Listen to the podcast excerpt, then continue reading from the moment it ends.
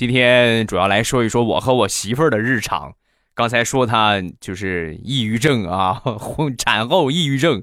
再来分享另外一个事情，就我媳妇儿这个人呢，平时睡眠质量特别浅，你有点什么动静她就醒了，她不像我，沾枕头就着，呼呼的一睡睡到大天亮。那天晚上我正睡着呢，我媳妇儿啪一个巴掌把我拍醒了。我当时我很生气，我说我正睡着呢，你打我干什么呀？啊，你有神经病啊！大半夜的你不睡觉。